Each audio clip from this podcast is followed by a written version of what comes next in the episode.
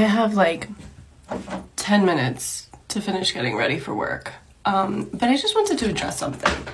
I have been getting messages on here about, you know, doing mentor stuff or talking to people about posting on social media and like being a therapist. And here's the thing I am not gonna lie to you, I really don't know anything about social media. I feel like I posted a video that resonated with a lot of people and I kind of got lucky with that. Um, I just post answers to people's questions. I don't necessarily have any kind of strategy going into these things. I don't really understand the analytics on the videos or the algorithm or any of that. So I'm kind of just posting what people are asking for responses for in regards to that. As far as mentoring, like it sounds super cool and fun. Um, I have no idea what a mentor does.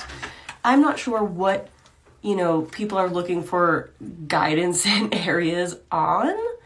Um, so like I don't know if this is something that you would want. Um, I am curious, like what what people want to get out of having a mentor.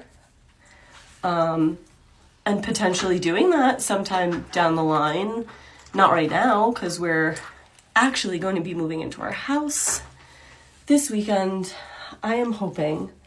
Um, but yeah, so I don't really know how helpful I could be in certain areas. And as far as like the products and stuff that I'm posting on here, they're just things that I would actually use. I get a ton of collab invites on here that literally don't make sense to me. Like one of their products is like an end table and one of their products is like a, a worker's boot. I, I don't know how I would be a good person to promote that.